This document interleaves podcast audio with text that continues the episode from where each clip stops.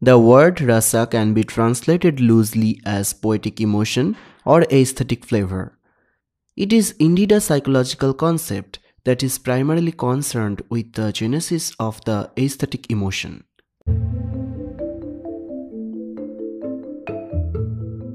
Hello friends, welcome to the Nilanjan's channel, where we learn and grow together. This is your host Nilanjan, a media and tech enthusiast who always loves to create informative contents. In this podcast, I discuss about history, mythology, literature, science and technology, politics, business, and current affairs, whichever bring values to you. So, without any further ado, let's get straight into today's episode.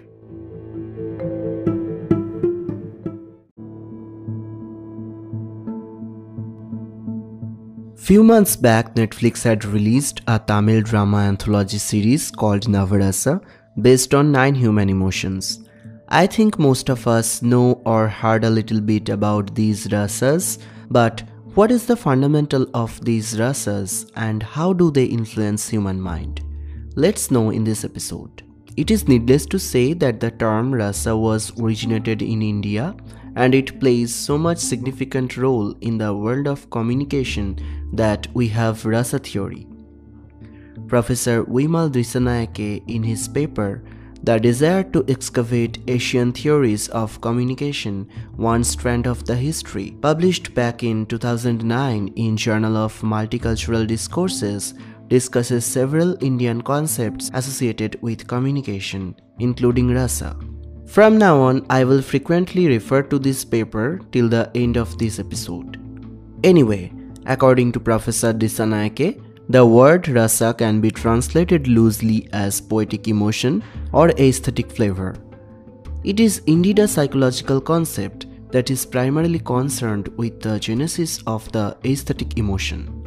The concept of rasa was first proposed by Bharata Muni in his book Natya Shastra a very popular Sanskrit treatise on the performing arts.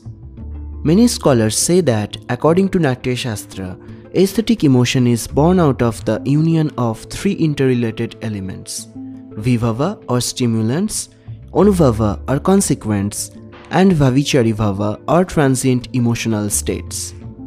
Later, these three states form sthai or permanent emotions together and finally it is transformed into aesthetic emotion. Let's understand these terms taking Kalidasa's famous play Abhigyan Shakuntalam as an example. In the play, when King Dushyanta and Shakuntala first meet amidst the beautiful surroundings of the hermitage, Vibhavas rise their emotion of love. Each of them is charmed by their beauty and look at each other lovingly. These visible signs expressed through their facial expressions are known as anubhavas. Despite of pining for each other, they couldn't express their feelings to each other. This transient emotional state is called Vavichari Bhava. Shakuntala's friend helps her to express her love through letters and finally Dushyanta and Shakuntala are united.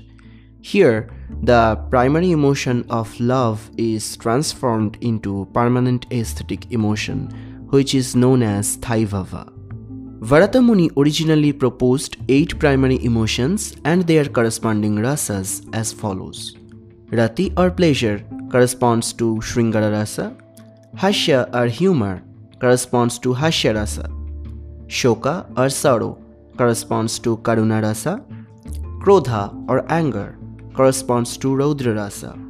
Utshaha or courage corresponds to Vira Rasa.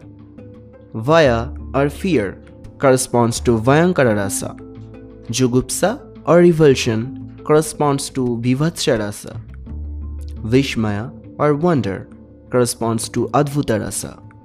Later on, theorists added more. Currently, there are nine rasas which are known as Navarasa.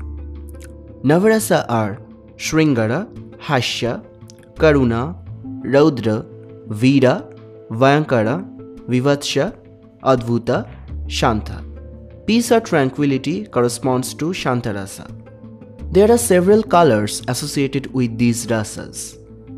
Pale light green represents Shringara, white represents both Hashya and Shanta, Grey represents Karuna, red represents Raudra, pale orange represents Veera, black represents Bhayankara, blue represents Vivatsha, yellow represents Advuta.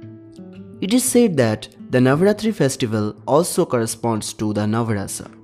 Each of the nine nights is the representative of each rasa. Do you remember in the beginning of this podcast I was talking about the Tamil Netflix anthology series Navarasa? In my opinion, it is one of the best Indian experimental works on rasa theory, which deserves your attention. It stars renowned Indian actors like Prakash Raj, Revati, Surya, Vijay Sethupathi, Arvind Swami, Siddharth, Parvati, and many more. So give it a watch as soon as possible if you haven't yet.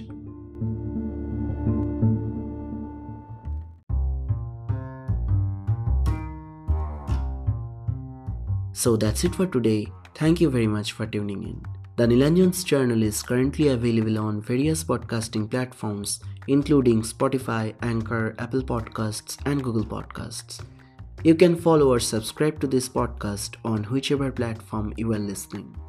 If you have liked this episode, make sure to share it with your near and dear ones. Don't forget to share your feedback, and it would be more helpful if you review this podcast on Apple Podcasts. I'll be back with another informative episode. Till then, stay optimistic and keep learning.